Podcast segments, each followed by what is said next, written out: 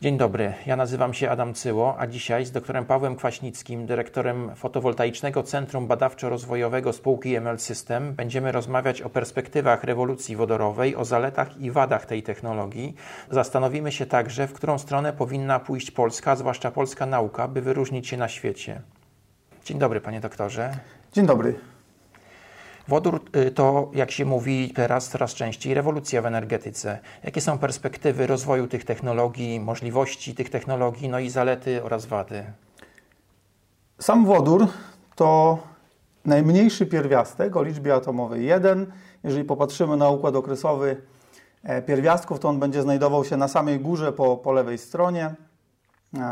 Należy do bloku S i jest niemetalem. Nie jest to pierwiastek obcy człowiekowi, bo pierwsze prace e, na temat wodoru sięgają jeszcze XVII wieku, a nawet wcześniej ludzie zaczęli dostrzegać e, istnienie takiego ciekawego e, gazu, który mógłby być wykorzystany w przyszłości. I my, jako mm, cywilizacja i w tym rozwoju cywilizacyjnym, z wodorem mamy do czynienia na wielu etapach rozwoju.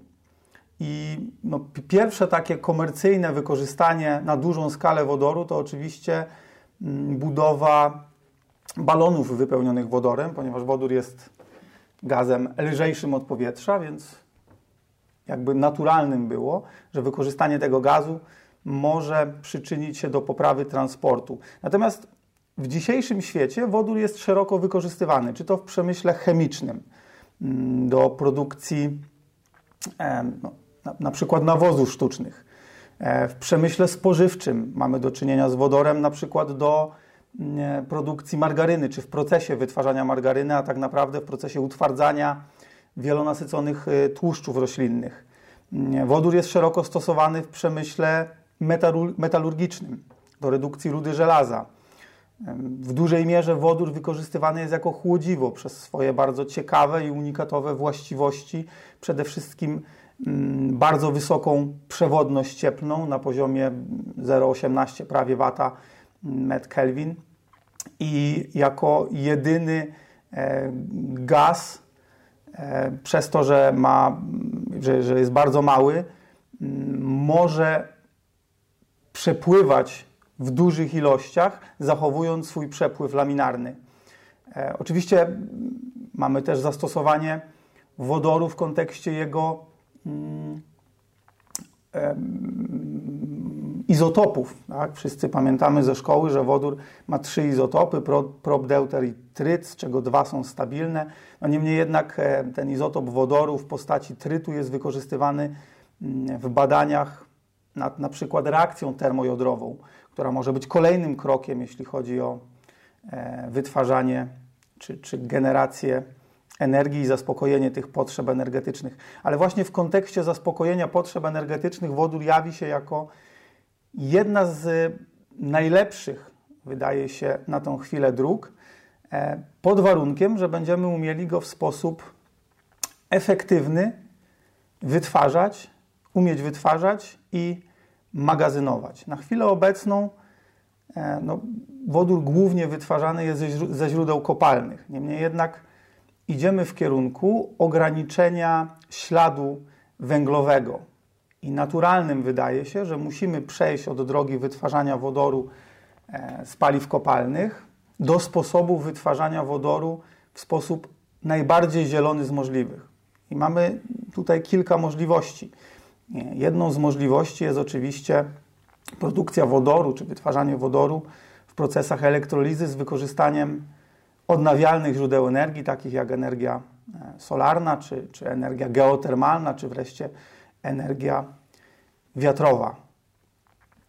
E, to, co jest na tę chwilę jeszcze dużą, mm, dużą przeszkodą, to wydajność takich procesów, bo o ile procesy generacji wodoru z paliw kopalnych, czyli te, które będą wiązały się ze znaczną generacją także dwutlenku węgla i innych gazów cieplarnianych są już na poziomie wydajności około 70%, to wciąż wytwarzanie energii w sposób najbardziej bezpieczny dla środowiska, czyli z minimalną mm, z minimalną stopą tych, tych produktów ubocznych w postaci na przykład CO2 jest na tę chwilę na poziomie około 20%.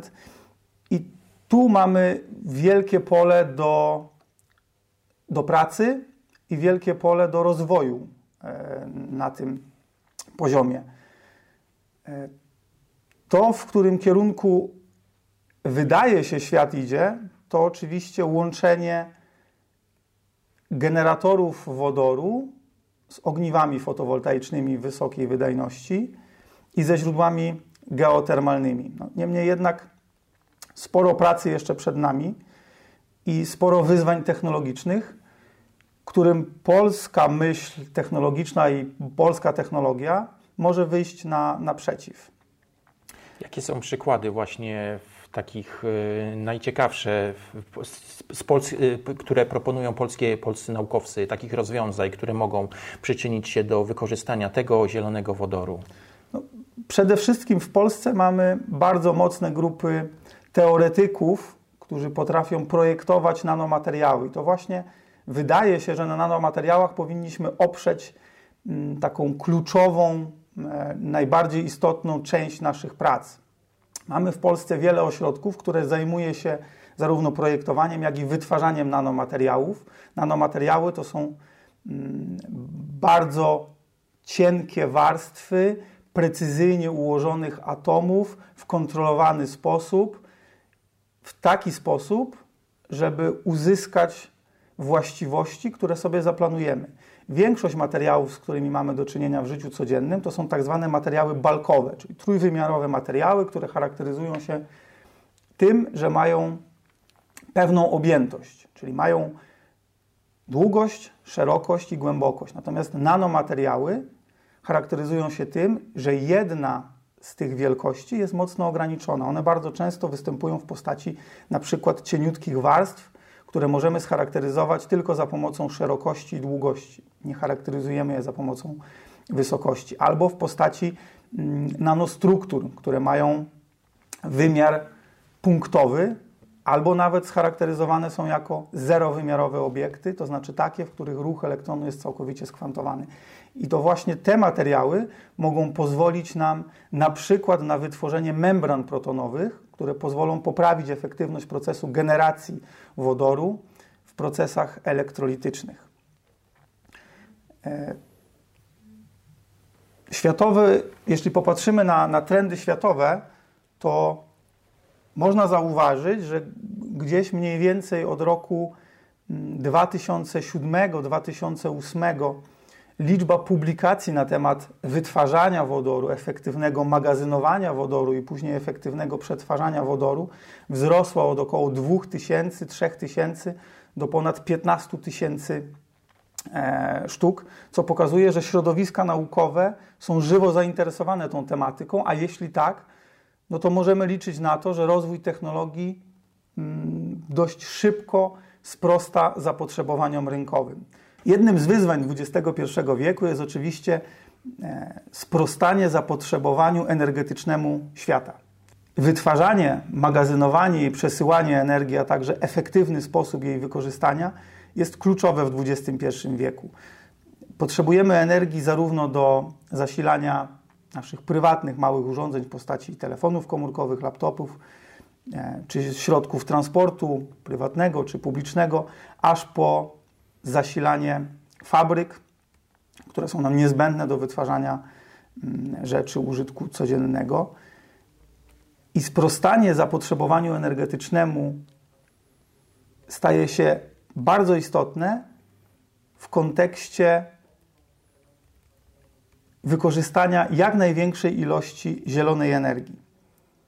Przechodzimy z fazy, kiedy wykorzystywaliśmy źródła kopalne, do fazy, gdzie chcemy ten popyt energetyczny wypełnić przez źródła odnawialne i zielone. I oczywiście słoneczna, e, energia słoneczna, czy energia pochodzenia mm, geotermalnego, energia wód, energia wiatru jest jednym z rozwiązań, niemniej jednak jest to źródło energii niestabilne, i potrzebujemy środków, które pozwolą tę energię w sposób efektywny magazynować i wykorzystywać w tym momencie, kiedy jej najbardziej potrzebujemy. Prostym przykładem może być energia fotowoltaiczna, która generowana jest wówczas, kiedy mamy największą irradiację, czyli wtedy, kiedy mamy największe światło ze słońca. Ale wiemy z doświadczenia, że oświetlenie budynków, ogrzewanie, jeżeli mamy oprzeć na energii elektrycznej, no to fotowoltaika nie wydaje się optymalnym rozwiązaniem, chyba że znajdziemy źródło, czy znajdziemy sposób magazynowania tej energii wówczas, kiedy ona jest generowana i wykorzystywania wtedy, kiedy jej potrzebujemy. I właśnie proces generacji wodoru z wykorzystaniem elektrolizerów do tego, żeby magazynować energię w postaci wodoru i wykorzystywania go w późniejszym okresie, e, może okazać się jednym z najlepszych rozwiązań. Jeżeli myślimy o generacji wodoru, to oczywiście myślimy o takich trzech, czterech kluczowych procesach, czyli elektroliza, fotoelektroliza, termoliza i biofotoelektroliza. Proszę powiedzieć krótko, czym y, te trzy sposoby się wyróżniają, tak, bo nie dla każdego jest to, szczerze mówiąc, znane. No dla mnie nie jest na przykład, więc... No, reakcja elektrolizy to jest znana już od 1800 roku. E, jest to znany proces od 1800 roku. W ostatnich 20 latach nastąpił bardzo intensywny rozwój e, tej technologii, głównie związany z poprawą konstrukcji elektrolizerów. Właściwie to dwóch czołowych naukowców, Nicholson i Carlisle w 1800 roku przyczynili się do spopularyzowania tej technologii i to oni jako pierwsi spowodowali przy użyciu prądu elektrycznego rozkład wody na wodór i tlen. To jest właśnie istota te, te, tego procesu elektrolizy, czyli mamy wodę, którą za pomocą anody i katody i zewnętrznego źródła zasilania będziemy rozkładać na wodór i tlen. No i później ten wodór oczywiście możemy wykorzystać w procesie spalania czy tleniania do generacji prądu elektrycznego i efektem ubocznym jest para wodna, czyli coś, co jest całkowicie dla nas nieszkodliwe. Oczywiście para wodna jest jednym z gazów cieplarnianych i pojawiają się takie głosy, które mówią, że wykorzystanie wodoru w sposób komercyjny może również przyczynić się do tego efektu mm, e, cieplarnianego, do wzrostu temperatury na globie. Niemniej jednak para wodna, w przeciwieństwie do innych gazów cieplarnianych, takich jak metan czy dwutlenek węgla, mm, ma wbudowany w sobie taki mechanizm obronny, to znaczy para wodna, która znajduje się w atmosferze, ona będzie się skraplać i opadać na Ziemię w postaci deszczu i wówczas ona już nie bierze udziału e, w procesie e, podwyższania temperatury na, na globie. Na czym po, polegają dwa pozostałe sposoby y, generowania wodoru?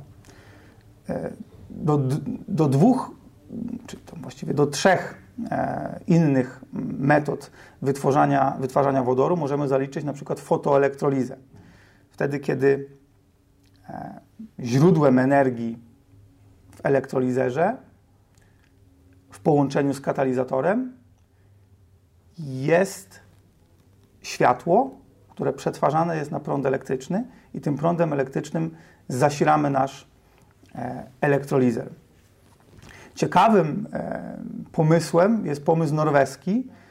To jest taka technologia plazmowa, która oparta jest właśnie na plazmie i umożliwia w wysokiej temperaturze, w temperaturze około 1600 stopni, rozdzielenie węglowodorów na wodór i czysty węgiel. No i tutaj trwają e, bardzo intensywne prace, przede wszystkim na MIT, nad, nad, nad konstrukcją nowego typu reformera plazmowego, który będzie nadawał się do produkcji wodoru z rozmaitych węglowodorowych substancji, między innymi też z substancji mm, w postaci odpadów, których, których my generujemy bardzo, bardzo dużo. E, bardzo ciekawą tematyką również w kontekście mm, wodoru i bardzo istotnym elementem jest magazynowanie wodoru. Wodór przez to, że jest to najmniejszy pierwiastek, ma tendencję do dyfundowania i w temperaturze pokojowej 273 kelwinów wodór będzie dyfundował przez gumę, będzie dyfundował przez różnego rodzaju e, silikonowe uszczelnienia, a w wyższych temperaturach może dyfundować nawet przez stal. I przez długi czas. Dyfundować, czyli? Dyfundować, czyli przeciskać się przez ten materiał i w rezultacie przenikać uciekać, tak, przenikać przez niego. E, I to było dużym problemem również technologicznym. E, możliwość utrzymania wodoru w odpowiednio zaprojektowanych pojemnikach. No, na chwilę obecną poradziliśmy sobie z tym problemem właśnie dzięki temu, że wykorzystaliśmy specjalne warstwy, którymi pokrywamy pojemniki w taki sposób, żeby zapewnić, zapewnić ich całkowitą, całkowitą szczelność. E, to, to jest o tyle istotne, że to pozwoliło na wykorzystywanie wodoru na przykład w samochodach, e, które wyposażone są w silniki pozwalające napędzać samochód z wykorzystaniem paliwa w postaci wodoru. E, w ostatnim roku, czy, czy przed dwoma laty, Honda zrobiła testy, których pokazała swój zbiornik wodorowy, który jest całkowicie bezpieczny, nawet w przypadku uszkodzenia go e, pociskiem z broni palnej. Przeprowadzili testy, w których strzelili do takiego zbiornika i pokazali, że rozszczelnienie zbiornika nie powoduje tego, czego wszyscy bardzo się boimy, czyli wybuchu, bo jak wszyscy wiemy, wodór jest gazem e, wybuchowym i gazem łatwo, łatwopalnym. W jakim kierunku może pójść polska nauka? Mówił Pan tu o przykładach z Norwegii, przykładach rozwijanych y, w, Massachusetts Institute of Technology, ale co po polscy naukowcy mogą zaproponować, zwłaszcza biznesowi? Bo mówił Pan, mamy dużo te teoretyków. Jak te teorie y, zaawansowaną na pewno, połączyć z praktyką i wdrażać y, i w końcu zarabiać na tym? Przede wszystkim trzeba zdać sobie sprawę z tego, że trochę ten okres takiej początkowej fazy e, technologii wodorowej przespaliśmy. Mamy już go za sobą.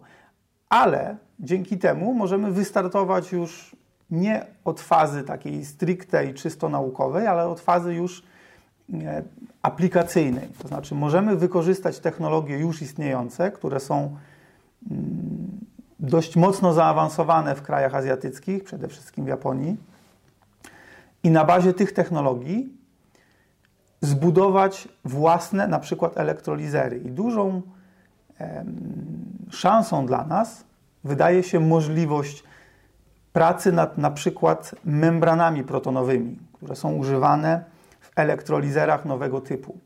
Bo najprostsze elektrolizery to jest anoda i katoda włożona do elektrolitu, czyli do wody i zasilana prądem elektrycznym wówczas będziemy mieli wydzielenie się e, wodoru i tlenu na, w takim układzie. Niemniej jednak jest to układ dość nieefektywny i nietrwały, dlatego że anoda i katoda bardzo szybko e, zabrudzą się e, tymi produktami ubocznymi takiego procesu i będziemy musieli przeprowadzać procesy czyszczenia i regeneracji. Dlatego jakiś czas temu wytworzono elektrolizery, które charakteryzują się pomiędzy anodą i katodą taką specjalną membraną, która przepuszcza tylko protony. No, jak wiemy, najprostszy, najprostszy atom wodoru składa się z jednego protonu i z jednego elektronu. Więc jeżeli będziemy w stanie przepuścić tylko proton na jedną stronę, to innymi słowy przepuścimy na tą stronę tylko atom wodoru, a atom tlenu, który chcemy oddzielić, zostanie po drugiej stronie. No i dzięki temu mamy proces dużo efektywniejszy. E, to, czym my możemy, w czym my możemy uczestniczyć w tym rozwoju technologii wodorowej, to zaaplikowanie nanomateriałów właśnie do budowy membran protonowych. I to mogą być materiały bazujące czy to na węglu, czy to na mm, e, jakichkolwiek innych pierwiastkach, zbudowane w sposób bardzo precyzyjny z wykorzystaniem technik osadzania e, czy wzrostu warstw atomowych, osadzania z fazy fizycznej, e, z wykorzystaniem technologii MBI, która w Polsce, e, czy nawet tutaj w Rzeszowie jest dość dobrze rozwinięta. I to w pierwszym kroku może poprawić zarówno efektywność procesu generacji wodoru, jak i poprawić trwałość takich układów, ich stabilność a przy tym zmniejszyć koszty wytwarzania wodoru.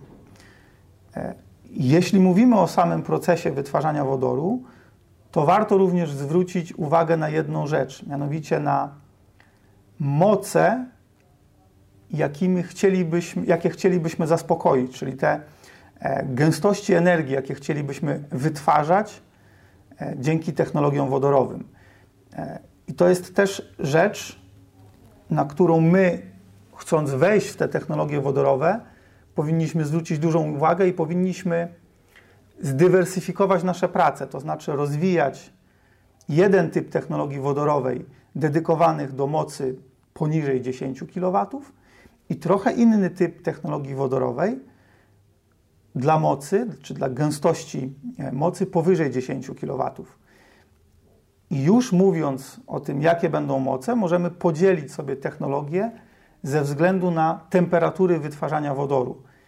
I możemy już na tym etapie powiedzieć, że te technologie niskich mocy powinniśmy oprzeć na temperaturach poniżej 100 stopni Celsjusza, co pozwoli na budowę elektrolizerów czy generatorów wodoru nawet w prywatnych gospodarstwach domowych, a te jednostki, które będą dedykowane do wyższych mocy, powinniśmy raczej opierać na procesach wysokotemperaturowych, e, czyli takich, które będą sięgać kilkuset stopni Celsjusza i one powinny mieć swoje zastosowanie na przykład na stacjach tankowania wodoru e, w przyszłości, czy, czy przy fabrykach, które te zapotrzebowania energetyczne mają znacznie większe. Czy prace nad technologiami wodorowymi, prace naukowe są kosztowne? Czy w tej chwili jest, są pieniądze na to, czy to, nie wiem, państwowe, unijne, czy z jakichś programów ramowych, programów, nie wiem, Banku Światowego, czy też biznes polski oferuje takie pieniądze, w, chcąc później, później y, wdrożyć to do, do swoich produktów?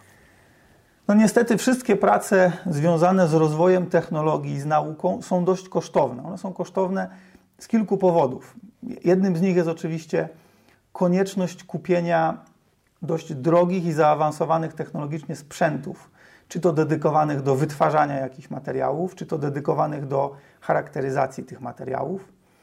E, no, inną taką kosztogenną, e, kosztogenną cechą jest fakt, że te prace wymagają też zużywania dość dużej ilości materiałów, dlatego że niestety w nauce jest tak, że bardzo wiele prób kończy się niepowodzeniem. Ale wystarczy, że tylko jedna skończy się sukcesem i to może być rewolucja na skalę światową. Zresztą tak jak to miało miejsce mm, wielokrotnie w historii, chyba jednym z najbardziej znanych przykładów jest przykład żarówki i Edisona, który wykonał tysiące tak. prób i dopiero jedna mm, zakończyła się sukcesem i dzięki temu mogliśmy zelektryfikować czy oświetlić cały świat. Trochę łatwiej będzie w tych technologiach wodorowych, dlatego że my już mamy dość duże doświadczenie. Mówiąc my, mam na myśli, mam na myśli e, taką naukę e, na całym świecie, bo ludzie z wodorem mają do czynienia od dawna i wykorzystują go na wiele różnych sposobów. No niemniej jednak chęć poprawy na przykład tych membran wodorowych, czy poprawy procesów, efektywności procesów generacji wodoru będzie wiązał się z dużą ilością prób, które z dużą dozą prawdopodobieństwa skończą się no, niestety porażką. Będzie wiązał się z koniecznością zakupienia specjalistycznego sprzętu, zarówno badawczego, jak i sprzętu, który zapewni bezpieczeństwo osób, które będą pracowały z wodorem. Bo wyobraźmy sobie sytuację, kiedy stworzymy bardzo wydajny elektrolizer, ale nie będziemy mieli bezpiecznych systemów transportu wodoru i jego magazynowania. No to ryzykujemy tym, że ten wodór będzie się ulatniał, no i wystarczy iskra, i wtedy no, może skończyć się to katastrofą. Inną ważną kwestią, jeżeli zaczniemy pracę z wytwarzaniem wodoru, jest oczywiście kwestia związana z jego kontrolą, zarówno w kontekście jakości tego wodoru, jak i w kontekście stabilności procesu i ewentualnych wycieków. Wodór jest najmniejszym gazem i jego detekcja jest dość skomplikowana i trudna. I tu też możemy na arenie międzynarodowej, my jako Polska, poszczycić się e, dobrymi osiągnięciami, jeśli chodzi o projektowanie, budowanie i sprzedaż czujników dedykowanych do różnych aplikacji. Ale jeżeli mamy doświadczenie w budowaniu czujników, na przykład, które są dedykowane do e, pracy w kosmosie, no to możemy również spróbować wytwarzać wysoko wydajne i wysoko efektywne czujniki dedykowane stricte do wodoru, które mogą być jednocześnie konkurencyjne cenowo. Czasami y, słuchając o jakichś innowacyjnych czy nowatorskich rozwiązaniach y, w nauce, myślimy, że jest to science fiction, ale za ileś lat, czasami za 50, a czasami za 5, okazuje się, że jest to prawda. Co teraz jest takim, takim wydawałoby się kosmosem w dziedzinie zastosowania wodoru? Znaczy, bardzo wiele rzeczy, które były science fiction kilkadziesiąt lat temu, teraz mamy w życiu codziennym i w ogóle się nie, nie zastanawiamy nad tym, że one kiedyś były tylko w sferze marzeń. E, w XIX wieku Juliusz Verne napisał w jednej z swoich książek, że to woda będzie paliwem przyszłości. I faktycznie idziemy w tym kierunku, że właśnie woda, a tak naprawdę wodór, stanie się tym paliwem przyszłości. I jeśli mielibyśmy trochę puścić wodze, wodze fantazji, wodze wyobraźni, to być może za jakiś czas nie będziemy wytwarzać energii z wodoru, z wodoru w takim sensie, że będziemy go spalać, a być może będziemy łączyć wodór z antywodorem. I to już wcale nie jest taka. Z czym? Z antywodorem. Czyli?